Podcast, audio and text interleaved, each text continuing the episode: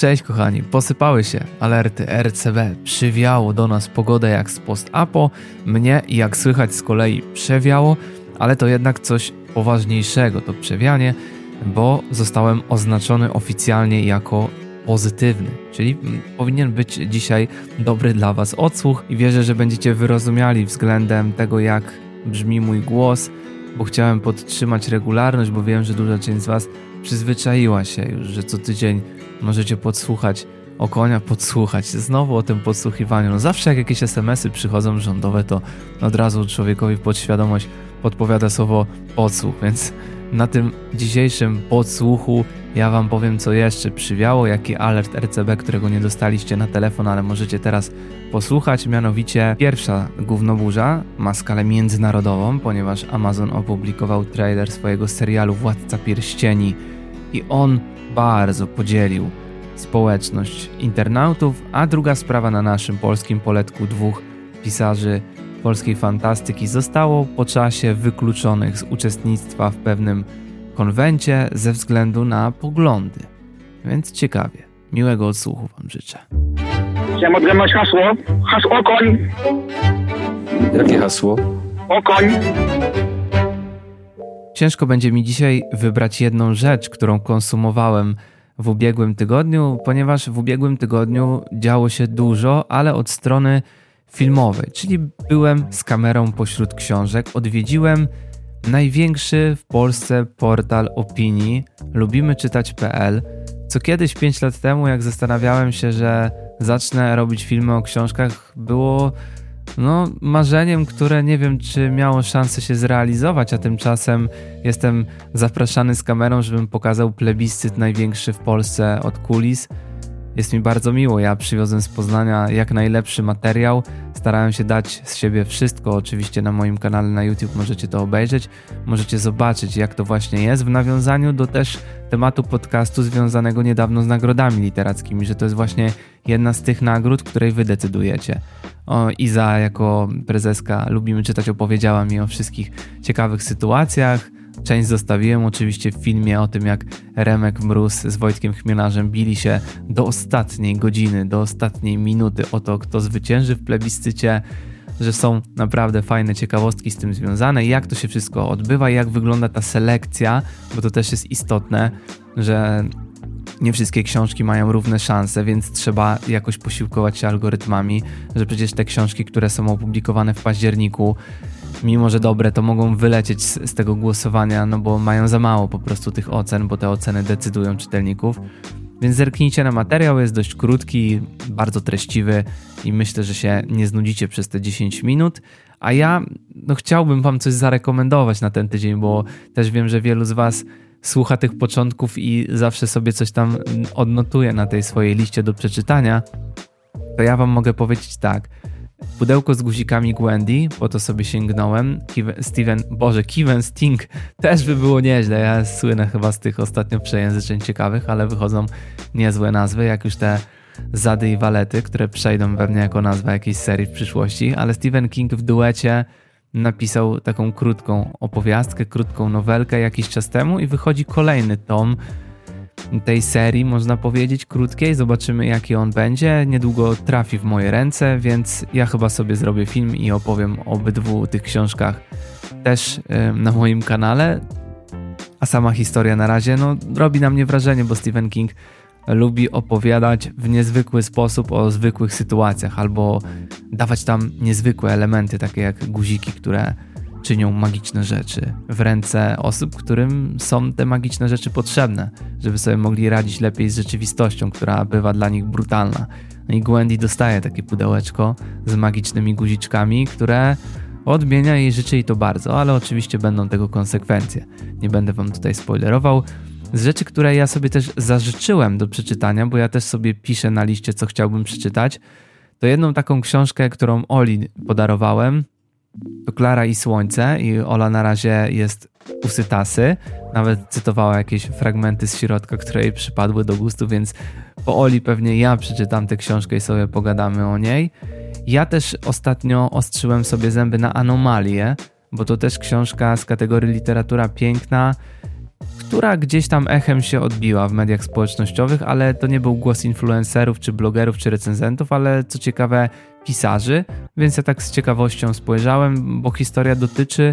rzekomo gościa, który spotkał samego siebie i musiał z nim jakoś spędzać czas. Nie wiem, czy czegoś nie przeinaczyłem, ale spotkanie siebie, swojego klona, no brzmi jak coś ciekawego, jako ciekawa historia książkowa, ale jak jest opisana, tego nie wiem, bo jeszcze nie przeczytałem, ale książkę już u siebie mam, więc mam nadzieję, że uda mi się niedługo podczytać. Chciałem odgadnąć hasło. Hasło koń! Jakie hasło? O koń! A co do naszego epicko palącego tematu, chyba pierwszego, czyli trailera Władcy Pierścieni, to powiem wam, że duże są zawsze oczekiwania czytelników czy fanów względem takich produkcji, bo produkcje takie jak Harry Potter czy Władca Pierścieni przeszły już do kanonu i nie mówię tutaj tylko o pierwowzorach, bo niektórzy mogą nawet nie znać, bo niektórzy mogli zacząć właśnie od filmu. I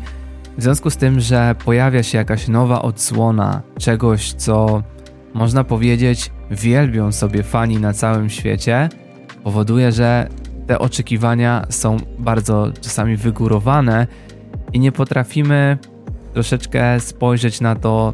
z innych perspektyw i z tego, co można tak na dobrą sprawę zrobić z danym dziełem, w jaki sposób można je zinterpretować, tak żeby kogoś nie urazić.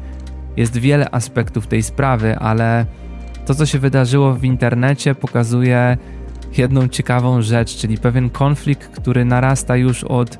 wielu lat i to jest taki konflikt, w którym ja się czuję bardzo niezręcznie, nie to, że niezręcznie, ale może czuję się tak, że nie ma w nim dla mnie właściwego miejsca, wiecie, bo czuję się tak jakbym, czuję się jak na madejowym łożu, że jestem rozciągany z jednej strony i z drugiej do granic możliwości, także czasem czuję, że moje kończyny są po prostu już tak wydłużone, albo może to dlatego wbrew temu, że wraz z latami człowiek powinien się trochę kurczyć, to ja mam wrażenie, że, że rosnę, bo jestem rozciągany, jestem przyciągany za wszelką cenę, każda ze stron próbuje mnie przyciągnąć do siebie, a ja nie chcę, a ja się bronię, ja chcę stać po środku.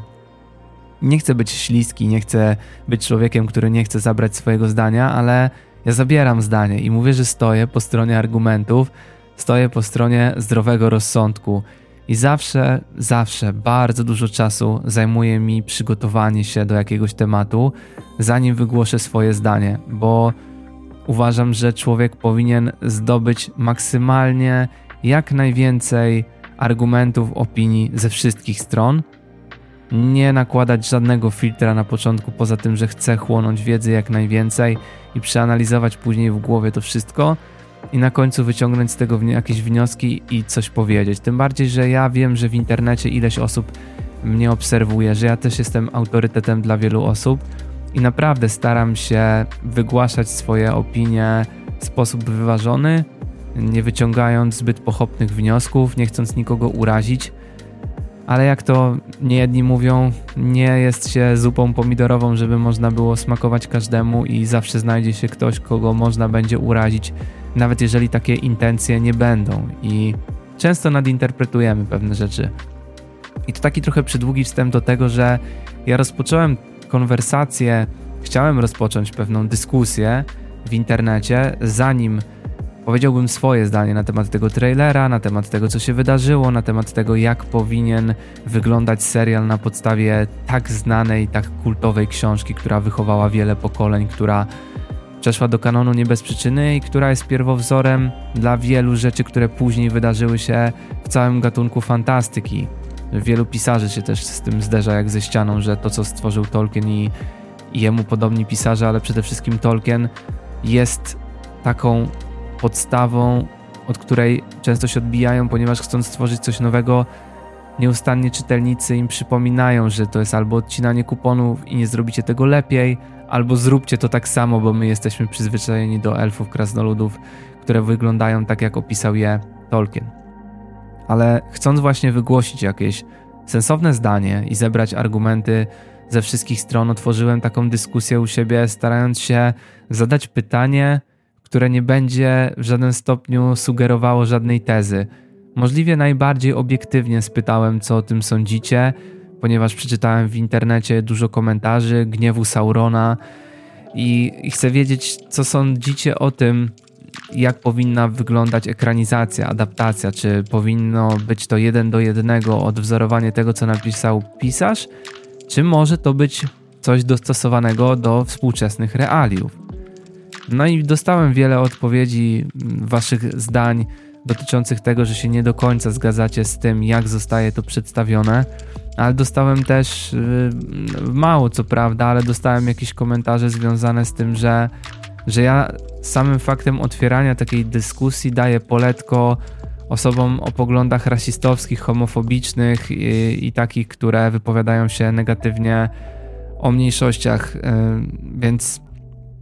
zostały, zostały mi poniekąd przypisane światopoglądy wszystkich osób, które zabrały głos w tej sprawie, ja jako osoba, która po prostu tę dyskusję otworzyła, czyli poczułem się trochę tak, jakbym nie powinien mówić o sprawach takich, które budzą kontrowersje, bo nie da się o nich powiedzieć w sposób neutralny, nie da się zdroworozsądkowo o nich rozmawiać, tylko każdorazowa rozmowa o sprawach kontrowersyjnych musi być opowiedzeniem się po jednej ze stron, bo wszyscy, którzy szukają w informacji w internecie, to szukają ich dzisiaj w jeden następujący sposób. Albo słucham i czytam osób, które zgadzają się z moimi tezami, czyli wchodzę do nich, bo znajdę tam potwierdzenie tego, co myślę, a jak nie, to wchodzę po prostu pohejtować tych, którzy się nie zgadzają z tym, co ja myślę. I strasznie się zrobiliśmy dzisiaj zero-jedynkowi i doszukujemy się dziury w całym, doszukujemy się konfliktów tam, gdzie tych konfliktów nie ma i nie chcę być tutaj jakimś naiwniakiem, bo już na, na tej ziemi stąpam ileś tam lat i wiem, że to są jakieś utopijne wizje, że da się rozmawiać poza polityką, da się rozmawiać w sposób no, też kulturalny i że nie będziemy toczyć sporów politycznych i literaturę też w jakimś stopniu odetniemy od polityki, od światopoglądu, ale byłoby, było, byłaby to bardzo naiwna teza i nie da się dzisiaj jej tak przedstawić, bo nie unikniemy tych dyskusji, bo dyskurs wygląda dzisiaj tak, a nie inaczej, nastroje społeczne są takie, a nie, inna, a takie, a nie inne. Doprowadziło do tego wiele spraw i ja nie będę tutaj dzisiaj tego rozwijał, bo przypuszczam, że mój cały podcast jest takim dziennikiem i po trosze w każdym z tych odcinków możecie znaleźć moje zdanie na te tematy, ale, ale jeśli mówimy tutaj o, o tym serialu, o, tym, o tej konkretnej rzeczy, która się stała, o tym, że nie dajemy sobie już w tym momencie przestrzeni na dyskusję, a w momencie, kiedy ją dostajemy, dostajemy to pole do dyskusji, to my nie chcemy, nie chcemy brać udziału w dyskusji, która nie odbywa się jakby na naszym terenie, czyli jakby jedziemy na wyjazd, to nie mamy zamiaru zabierać głosu, bo i tak zostaniemy zhejtowani i zakrzyczeni i szukamy sobie własnego poletka, gdzie zostaniemy wysłuchani. Wydaje mi się, że nie na tym właśnie dyskusja internetowa powinna polegać, że dzielimy się na... Robimy po prostu z internetowych autorytetów takie bożki albo miejsca kultu swojego próbujemy uczynić w danym miejscu i jeżeli ktoś widzi, że pięć czy sześć osób wypowiedziało się na ten temat po tamtej stronie, no to znaczy to nie jest miejsce dla mnie, bo ja szukam tylko sprzymierzeńców dla mnie. Nie, nie próbuję wygłosić swojego zdania, żeby przekonać kogoś innego albo właśnie zachęcić innych, żeby też się zaangażowali, mnie poparli, tylko jak już widzę tak, to automatycznie jestem zły, bo tutaj sześć czy dziesięć osób wypowiedziało się w ten sposób.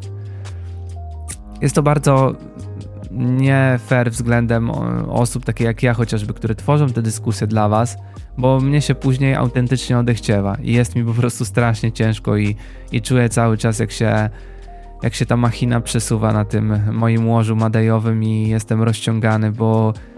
ja tak jak powiedziałem, chcę stać po stronie rozsądku i w tej sytuacji, w której zobaczyłem ten trailer, to oczywiście pierwsze co mi się rzuciło w oczy, dobra, to się kompletnie rzeczywiście może nie zgadzać z tym, co ja widziałem we Władcy Pierścieni, co ja przeczytałem, nie przeczytałem wszystkich książek, więc nie będę tutaj specem od Tolkiena, żeby też to od razu wam na początku powiedzieć, ale znam te filmy, jestem wielkim fanem tych filmów, zachwycałem się nad motywem przyjaźni, braterstwa, walki o dobrą sprawę, heroicznej, że ten film jest taki podszyty pozytywnym duchem, zakrzepiającym i to mi się bardzo w tym filmie podobało i wtedy, x lat temu, Ja nie wiedziałem, czy będzie cała idea patriarchatu, że będzie, będzie to odbierane jako dyskryminacja. Nie wiedziałem, że Tolkien jest pisarzem konserwatywnym, że stworzył swój świat w oparciu o swój światopogląd i nawiązywał do y, kultury czy, czy mitologii anglosaskiej chyba bodajże i, i jego świat miał pewne konsekwencje i był poniekąd odwzory, odwzorowaniem jakiejś tam wiedzy autora hi, historycznej i to świadczeń i tak dalej, ale w każdym razie stworzył jakiś kanon, stworzył jakoś swoich bohaterów i w momencie, kiedy widzi się tych bohaterów, którzy są bardzo odmienieni, to prze, przeze mnie nie przemawia jakiś brak tolerancji względem innych ras czy osób o innym kolorze skóry. To kompletnie mi nie przeszkadza, bo ja uważam, że jest wielu aktorów czarnoskórych, którzy zrobiliby ogromną karierę w Hollywood wiele lat temu już wcześniej, gdyby nie byli blokowani przez konserwatystów czy osoby rasistowskich poglądach, bo tacy aktorzy jak Morgan Freeman to są wyjątki, były Denzel Washington na tamte lata, a to są wybitni aktorzy i dzisiaj ja się cieszę, że to młode pokolenie jest wpuszczane szybciej, bo za mały mamy przemiał w Hollywood tych wybitnych aktorów, częściej chciałoby się widzieć nowe twarze, a nie ciągle te same, więc ja z tego akurat się cieszę, że jest większa tolerancja, ci aktorzy są traktowani z tak samo powiedzmy, nie, nie z, z większą też, żeby dla niekorzyść innych, ale są traktowani równo względem innych aktorów, nie jako gorsi i tak być powinno i jeżeli ja widzę takiego aktora, który pojawia się w roli elfa, to pierwsze co, oczywiście naturalnie sprzeciw, ponieważ ja przyzwyczaiłem się do innego elfa. Tolkien opisywał te postaci jako postaci o białej, bladej cerze, gładkiej, nieskazitelnej, więc kiedy widzę elfa o ciemnym odcieniu skóry, no to sobie myślę, coś tutaj nie gra, ale z drugiej strony, no jestem w stanie to uwierzy- w to uwierzyć i jest to poniekąd uzasadnione, dlatego że Tolkien też pewnie opisał ileś podraz elfów, które wymyślił w swoim uniwersum, to raz, a dwa, jeżeli są leśne elfy, to leśny elf może mieć również ciemniejszy kolor skóry. Mnie to jakoś pasuje. I jeżeli to w filmie będzie uzasadnione, to tym bardziej okej, okay, ale nawet nie musiało być w tym przypadku, bo to nie jest też, wiecie, film Ostatni Samuraj, kiedy widzicie Europejczyka, który jest samurajem, no to poniekąd musi to dostać jakiś background story, dlaczego on tam się znalazł. No i w filmie takim jak Ostatni Samuraj jest to wyjaśnione, że przeniknął, uczył się ich kultury, chciał być jednym z nich i dlatego ten człowiek tam się później znalazł, że jak ktoś przyszedł z zewnątrz, to wiedział, dostał opowieść, hej, co ten gość tutaj robi, ponieważ to, to, to i to. Ale jeżeli chcielibyśmy zapytać, czy, czy tak powinno być, czy, że Tolkien wymyślił to inaczej i Tolkien opisał to inaczej, to powiem wam tak, trzeba by było spytać samego Tolkiena, czy ma coś przeciwko temu, że bohaterowie jego książki później w adaptacji serialowej wyglądają inaczej. Czy on ma jakiś sprzeciw względem tego? I tego nie usłyszymy, bo niestety no tutaj na tym padole go o to nie zapytamy. Podobno też sprzeciw fani wyrażali ku temu, że ta sprzyjająca część produkcji osób zatrudnionych do tworzenia serialu, która była fanami i znawcami twórczości Tolkiena, nie bierze udziału w tej produkcji. Nie wiem, czy została zwolniona, czy odeszła stamtąd. Po prostu nie ma typowo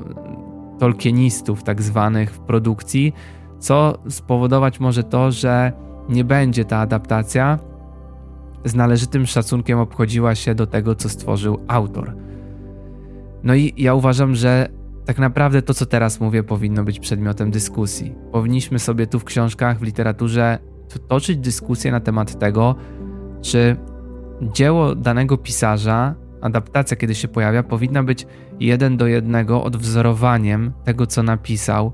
a jeżeli nie jest, to co? To co to oznacza, jeżeli nie jest? Czy to oznacza brak szacunku dla jego dzieła? Czy to może oznacza, że jednak hej, mamy rok dwa tysiące dwudziesty drugi, panują inne nastroje społeczne, aniżeli panowały dwadzieścia lat temu, kiedy tworzono tamten film, czy jeszcze x lat temu, kiedy Tolkien to napisał I czy to nie jest tak, że trochę kinematografia, szczególnie dzisiaj seriale, są odwzorowaniem właśnie i nastrojów społecznych i y, obecnie panujących trendów kulturowych? I czy chcemy się z tym zgadzać, czy nie? Czy komuś to przeszkadza, czy nie? To jednak jest to odpowiedź na nasze realia i z jednej strony, tak jak książka jest ponadczasowa, tak film, czy on powinien być ponadczasowy, czy on właśnie powinien być tu i teraz? Bo powiem wam szczerze, że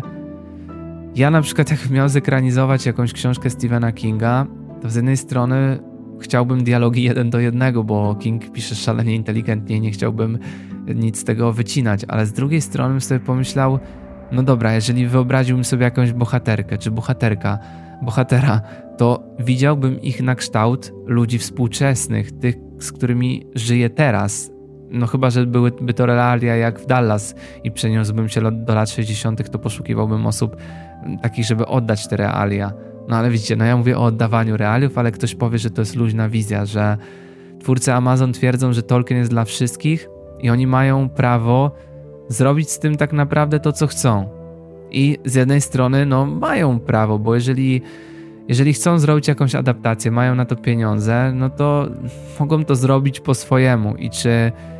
cały fandom będzie się oburzał, czy też nie, to oni próbują,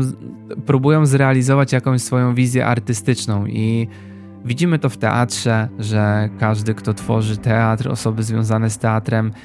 wielokrotnie na, na łamach teatru odtwarzali w różny sposób dane sztuki. I co teatr, to w innym wydaniu widzimy tę daną sztukę, czasem bardziej kontrowersyjnie, czasem mniej kontrowersyjnie i na tym poniekąd też polega zabawa sztuką. I wiem, że branie się za coś takiego jak Władca Pierścieni, coś co jest absolutną biblią dla fanów fantastyki, jest cholernie trudne. I prosiłoby się o to, żeby zrobić to no właśnie z zachowaniem szacunku, bo zostanie to przez kogoś y, uznane jako świętokradztwo, ale z drugiej strony czy my jesteśmy aż tak zaborczy dzisiaj, że nie pozwalamy sobie w żaden stopniu zburzyć tego, co już wcześniej sobie w swojej głowie wykreowaliśmy? Jest to strasznie zaborcze podejście i jesteśmy bardzo agresywni w bronieniu tej swojej wizji, którą mamy w głowie i w momencie, kiedy ktoś próbuje ją odmienić, bardzo, ale to bardzo alergicznie reagujemy. I próbowałem zrozumieć argumenty ze wszystkich stron też w tej sytuacji i szczerze mówiąc chciałbym się od nich odciąć od wszystkich argumentów, bo mam wrażenie, że rozmawiamy nie o tym, co trzeba, bo jedni wyciągają tutaj poprawność polityczną, multikulturowość, którą trzeba pokazywać. Druga strona znowu mówi o tym, że, że tamci mają kij w D i chcą sobie uzurpować prawo do tego, żeby było to oddawane w duchu lat sześćdziesiątych czy pięćdziesiątych, czy, czy w ogóle już przestarzałych wartości, a seriale powinny właśnie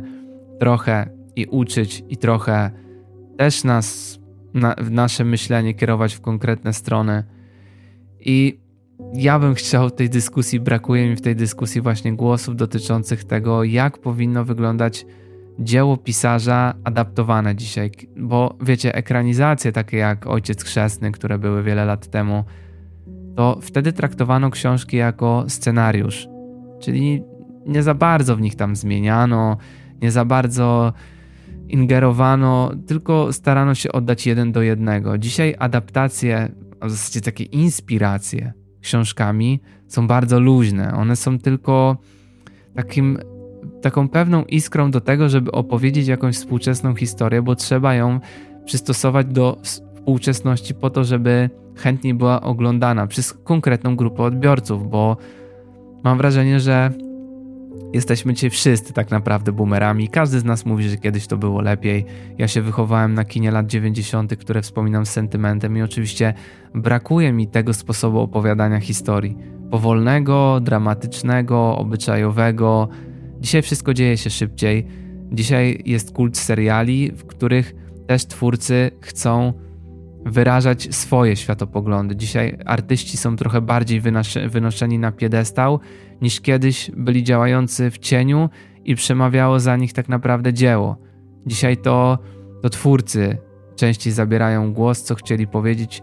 co chcieli przekazać odbiorcom i mają oczywiście do tego prawo. Tak zmienia się kultura i niestety możemy protestować, coś nam może się nie podobać, ale tak to będzie wyglądało. Więc ja bym się tutaj tak nie oburzał na, na, na to, jaki bohater, jaki ma odcień skóry. Oczywiście w momencie, kiedy mówimy, że jest to y, prawda historyczna, tak jak było z Anną Boleyn, z tego co pamiętam, że zostało tutaj jej oblicze zmienione drastycznie względem tego, jak wyglądała historycznie, no to można zaprotestować i powiedzieć, no hej, jeżeli to jest, y, to jest serial, kino historyczne, czyli one, ono też ma mieć funkcję edukacyjną, to nie róbmy takiego faux pas, że próbujemy historię trochę już przekłamywać i ją dostosowywać do współczesnych realiów lub też robić coś pod ten właśnie klucz multikulturowy, bo my wiemy, że ta multikulturowość dzisiaj jest w naszym, w naszym życiu już, ale to, że ją wszędzie próbujemy upychać, znaczy nie wszędzie, ale tam, gdzie nie trzeba, robi tej tolerancji względem multi, multikulturowości gorzej. Bo ja znam wiele osób, y, które są spoza naszej kultury, które są o ciemnym kolorze skóry, czy to są osoby z mniejszości seksualnych i te osoby muszą się często skrywać w cieniu bardziej niż kiedyś, bo mówią, że to, co dzieje się obecnie w internecie, y, przybiera czasami tak niebezpieczne formy, że oni mają wrażenie, że dzisiaj muszą być bardziej w cieniu, bo ten konflikt tak eskalował, że ciężko dzisiaj jest być, y, no po pierwsze neutralnym, tak jak powiedziałem, nie zajmować żadnego stanowiska, a dzisiaj przez te skrajności, bo strasznie nam się rozwinęły skrajności, reakcje ludzi na jakieś zachowania, które gdzieś widzą, są naprawdę obrzydliwe i to na to powinno się zwracać uwagę. I wiem, że to, co się dzieje w internecie, potęguje to wszystko i to, że my się kłócimy o to, że, że tacy aktorzy czy inni nie powinni być odtwórcami tych ról, no nie, nie jest to dobra dyskusja. Wydaje mi się, że dyskusja powinna do, do, dotyczyć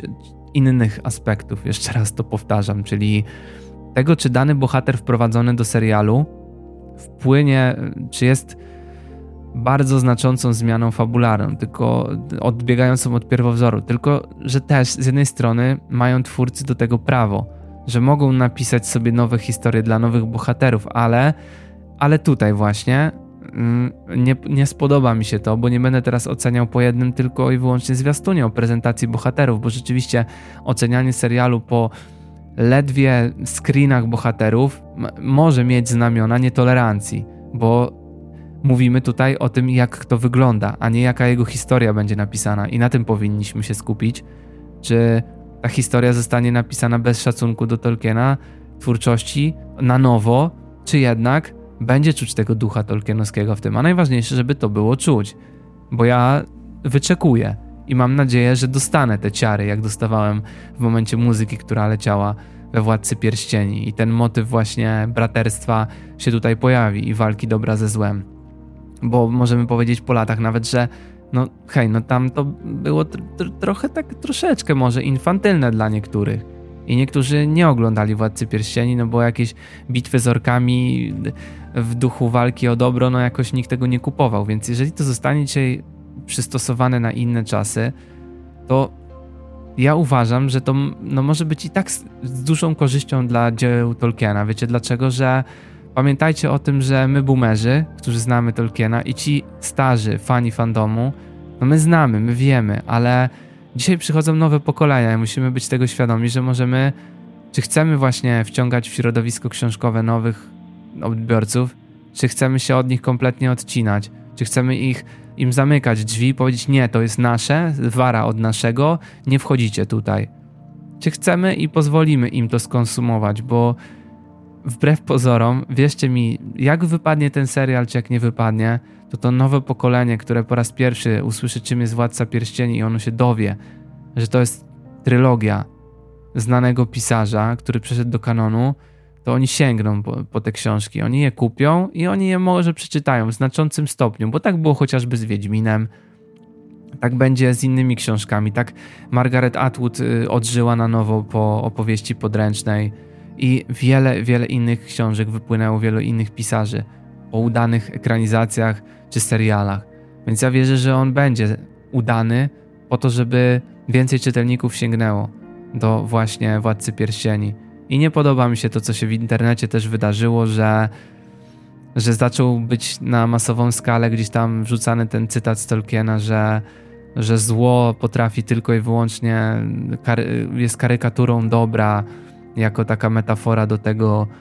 czym będzie właśnie ten serial, więc na razie zbyt pochopne są to wnioski, zbyt daleko idące, ale drugą stronę też bym poskromił, bo obie strony w tym konflikcie zachowują się źle. Obie strony się na siebie obrażają,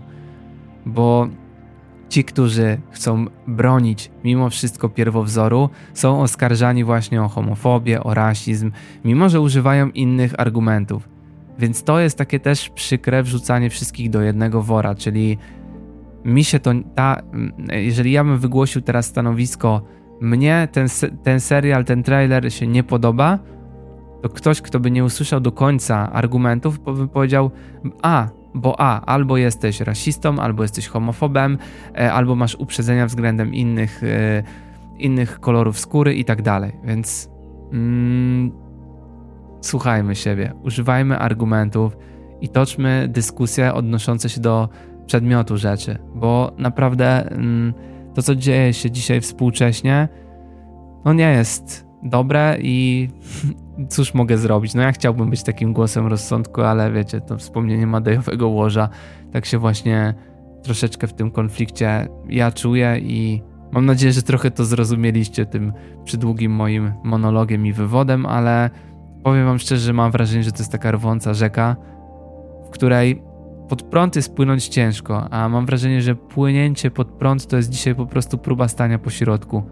Że jednak to jest rwąca rzeka, to jest nieustający konflikt, to jest walka, która nigdy się nie kończy. To jest argument, który za argument, który jest argumentem pozbawionym jakiejkolwiek merytorycznych przesłanek, ale to jest cały czas odwoływanie się do jakichś emocji, cały czas wzajemne szczucie się, cały czas gdzieś zastawianie się jakimiś dziwnymi światopoglądami. No ciężko się tego słuchać, ciężko jest rozmawiać o kulturze w momencie, kiedy cały czas próbujemy na siłę, na siłę już po prostu uparcie do zmęczenia upychać jakieś niepotrzebne w tym wątki. Rozmawiajmy o, o przedmiocie, rozmawiajmy o serialu, jak zostanie zrobiony, jak zostanie oddany, jak zagrali ci aktorzy, a nie jak wyglądają. No chyba, że jak wyglądają możemy mieć pretensje do kostiumologów i do scenografów, że, że nie, nie, nie, to, to nie jest ten, ten ubiór i ten łuk, mm, nie za bardzo. To o tym, o to możemy krytykować, ale nie, nie oceniajmy wyglądu danego aktora, no, no bo to jest nie do końca uważam, że, że tak aż istotne. Chciałem odgadnąć hasło. Hasło koń. Jakie hasło? Okoń. A krótko o drugim konflikcie, który dotyczy podobnej sprawy, bo to cały czas dotyczy tych podziałów, to miał się odbyć, odbędzie się, miał się odbyć w większym gronie, ale odbędzie się pewien konwent online w gronie miłośników fantastyki i wyciekła jakaś informacja, że na ten konwent najpierw zostali zaproszeni pisarze różnej maści ze środowiska fantastycznego, no i gruchnęła informacja, że zostały zaproszenia wycofane do Andrzeja Pilipiuka i podobno też do Andrzeja Ziemiańskiego ze względu na to, iż organizatorzy obudzili się, że hej, chyba omyłkowo wysłaliśmy zaproszenia do ludzi, którzy generalnie wygłaszają takie poglądy, których my nie chcielibyśmy promować na naszym evencie. No i, i jest to straszne faux pas, dlatego że ktoś dopiero po fakcie mm, zebrał się na naradzie, ktoś po prostu wysłał zaproszenia do wszystkich. Nie do końca jednak widać, wszyscy tam się zgadzają y, po stronie organizatorów i wszyscy mają taki sam światopogląd i wszyscy wykuli na blachę te swoje kryteria i swoje standardy społeczności. I ktoś po prostu się pospieszył z tym zaproszeniem i później ktoś inny to zobaczył i powiedział, hej, kto coś takiego odwalił, że zaprosił mi tych ludzi, jak my ich tutaj nie chcemy. No to to jest, to jest takie faux pas, które nie ma znaczenia już później nic innego, tylko sam fakt z takim postępowaniem. To tak jakby, wiecie, ktoś mnie zaprosił do odebrania jakiejś nagrody, i nagle powiedział, wiesz co, cofamy to zaproszenie, bo generalnie my, to, to nie jest miejsce dla takich osób jak ty. No i to bardzo źle świadczy o organizatorach, bez względu już na to, z jakich pobudek te za, zaproszenia były wycofane, ale sam fakt wycofania takich zaproszeń. Wysłania, później wycofania. Tak jakbyście pomyłkowo właśnie wysłali do kogoś maila i powiedzieli, sorry, nie, wiesz co, to jednak nie do ciebie miało być, nie? A ktoś już tam się zaangażował i, i, i poczuł się tak, jakby to rzeczywiście dotyczyło jego, więc to, to jest pierwsza rzecz. A druga rzecz,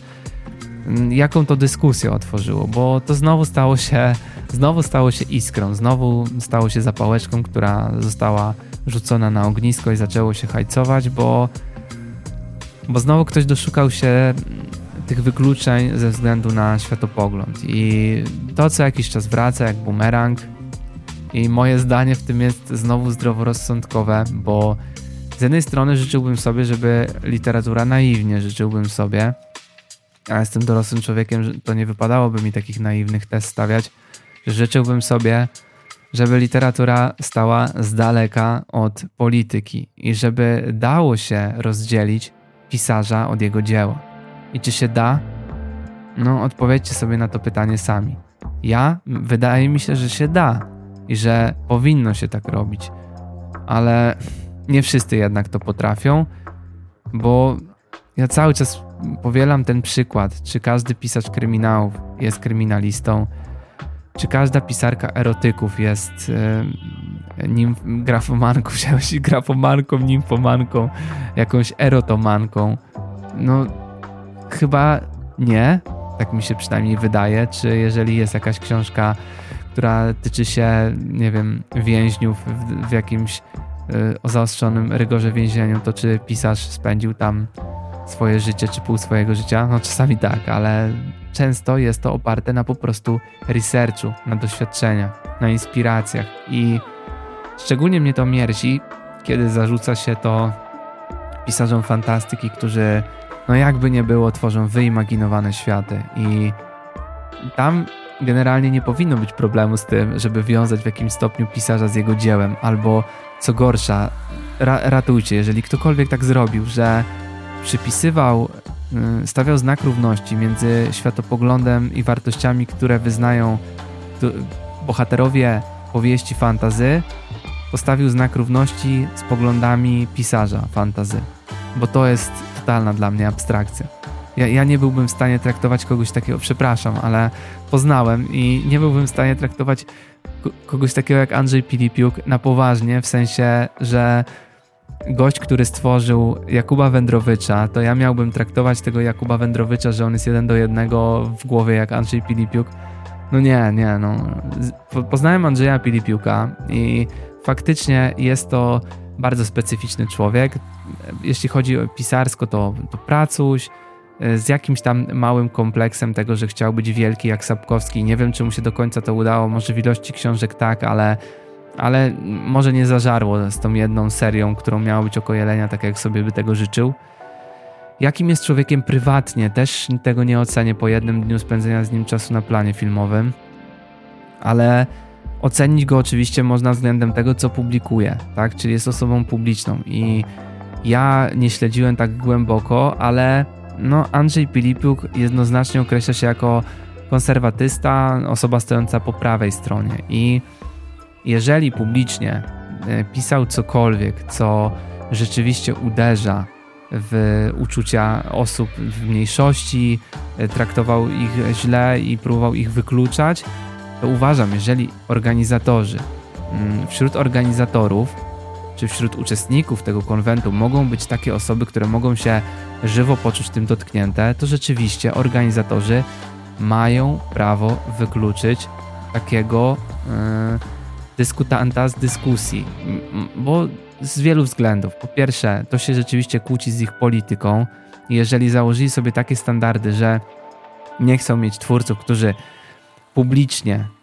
y, pokazują się po tej stronie, to po pierwsze mogą mieć problem ze znalezieniem kogokolwiek do prowadzenia tej rozmowy. Po drugie, grono ich fanów, jeżeli jest zbudowane na właśnie osobach, które nie stoją po tej stronie, to rzeczywiście jest to robienie wbrew im I nie uważam, że Andrzej Pilipiuk powinien być wtedy na takim właśnie konwencie, no bo to by było wkładanie kija w mrowisko. No to jest tak jakby, jakbyś, jakbyście wiecie, no nie wiem, e, Wisła Kraków, kibice Wisły Kraków e, poszli na konwent Krakowi, nie? No i powiedzieli, no siema, co, nas nie wpuścicie? A oni powiedzieli, nie, nie wpuszczamy was, no wiem, że jesteście z Krakowa, ale no szanujmy się, tak? No nie te barwy chyba. No i, no i jest... jest ku temu prawo. I ja wiem, że literatura powinna stać ponad podziałami, ale jeżeli pisarze świadomie zabierają głos w sprawach politycznych i to są głosy, które mogą być kontrowersyjne i mogą dzielić też użytkowników w internecie, no to organizatorzy mają niestety to prawo. Nie, nie możemy im tego prawa odebrać, bo, bo reprezentują iluś tam swoich odbiorców, mogą, może zebrali głos od swoich odbiorców,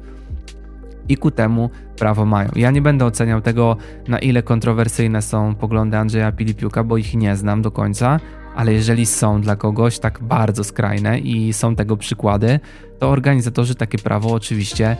mieli, ale co mi się też nie podoba, albo co, jak można było do tematu podejść inaczej, żeby wyjść obronną ręką, zaprosić Andrzeja Pilipiuka i go skonfrontować, bo uważam, że konfrontacja i dyskusja jest tym, co służy na dobre wielu ludziom i wiele było takich słynnych konfrontacji w internecie, które pozwalały ludziom rozwiać wszelkie wątpliwości. Po to są debaty polityków, po to są jakieś zaproszenia, na podcastach się odbywają rozmowy ró- różne, kontrowersyjne, gdzie ścierają się różne ze sobą strony. Dzięki takim starciom dopiero ludzie mogą wyciągać wnioski i zastanowić się, że tak naprawdę może ja nie stałem po tej stronie co trzeba, bo czyjeś argumenty do mnie trafiają bardziej, albo może bardziej się utwierdziłem w przekonaniu, że myślę tak jak myślę i że to jest okej. Że dlaczego ktoś nie chciałby na przykład do stołu zasiąść z Andrzejem Pilipiukiem i porozmawiać najpierw o jego książce, bo to na pierwszy sposób. Można by było pogadać tylko o jego książce z nim i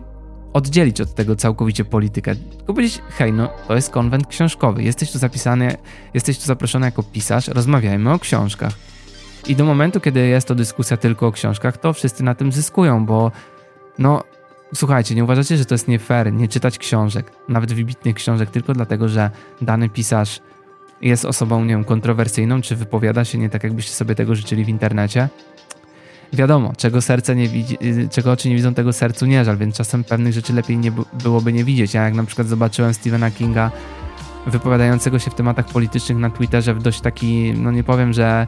prostacki sposób, ale czasami tak, ujmujący na pewno jego intelektowi pisarskiemu, to powiem wam szczerze, że no, taki lekki niesmaczek miałem, że miałem go za gościa też ironicznego, cynicznego, ale nie spodziewałem się, że w taki sposób zabiera ten głos. No i, ale okej, okay, czytam dalej jego książki, nie mam z tym problemu. No ale jeżeli my chcemy tak wykluczać i my chcemy teraz dzielić na to, czy, co ktoś robi tam gdzieś w internecie, okej, okay, no mamy do tego prawo. Żyjemy w takich czasach, że mamy, każdy ma ku temu prawo, ale uważam, że można było to rozegrać inaczej, ale też zdaję sobie sprawę z tego, że mógł pisarz będący na danym konwencie w końcu będzie opowiadał o swoim życiu, a o swoim życiu może opowie- opowiadać w sposób właśnie cyniczny, odnosić się do jakichś odbiorców, których może rzeczywiście urazić, więc no bezpieczniej byłoby go może nie zapraszać. Ale z jedną rzeczą też protestuję, że w to wszystko został wciągnięty bidulek Andrzej Ziemiański. Mówię bidulek, przepraszam, bo akurat Andrzeja Ziemiańskiego mieliśmy okazję poznać, bardziej troszeczkę prywatnie z Olą. No i powiem wam szczerze, że mm, no wśród pisarzy, których wielu poznałem, tak, tak Andrzej Ziemiański wydaje mi się, że chyba jest takim jednym z największych feministów, podkreślam to słowo,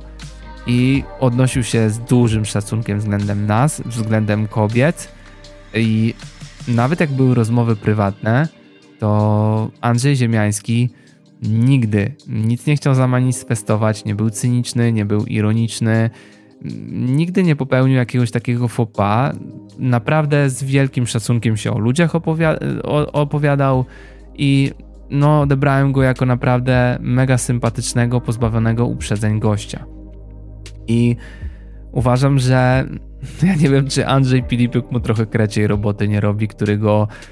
uczynił swoim członkiem swojego gangu i za każdym razem, jak ktoś uderzał w Andrzeja Pilipiuka, to Andrzej Pilipiuk mówi, a mój kolega Ziemiański to też jest pokrzywdzony i potem ten biedny Ziemiański się musi tłumaczyć, że nie ma nic, z tym nic wspólnego, no bo napisał już nawet sprostowanie u siebie na Instagramie, że słuchajcie, ja nic w internecie nie manifestuję, nie publikuję nigdzie swoich poglądów, nie biorę udziału w żadnych debatach, więc czy wy wiecie, jakie ja mam poglądy, skoro ja nigdy ich nie wygłosiłem publicznie? No i czytelnicy zaczęli odpisywać, że w sumie to no, no nie bardzo wiedzą, no bo, no bo skąd mogą wiedzieć? No chyba, że ktoś uważa, że, że Andrzej Pilipiuk to Virion albo, albo co gorsza jakiś inny bohater zdeprawowany, no to okej, okay, no to wtedy rzeczywiście można się go bać, ale no powiem wam tak, ja się nie bałem, bo nawet organizatorzy tam gdzieś wpisali, że narażone może być bezpieczeństwo yy, uczestników konwentu, to ani ja, ani Ola nie bałem się zostawić Oli na chwilę przy kawie z Andrzejem Ziemiańskim, tak samo ja nie bałem się, że dostanę w zęby, yy, jak powiem coś, co, co nie chciałby pan Andrzej, pan Andrzej yy, Ziemiański usłyszeć. Także tu z Andrzejem Ziemiańskim mam lekki dysonans. Okej, jeżeli ktoś z was mi gdzieś tam podeśle, że niedawno w tym i w tym magazynie, czy tu i tu powiedział to i to i jeden do jednego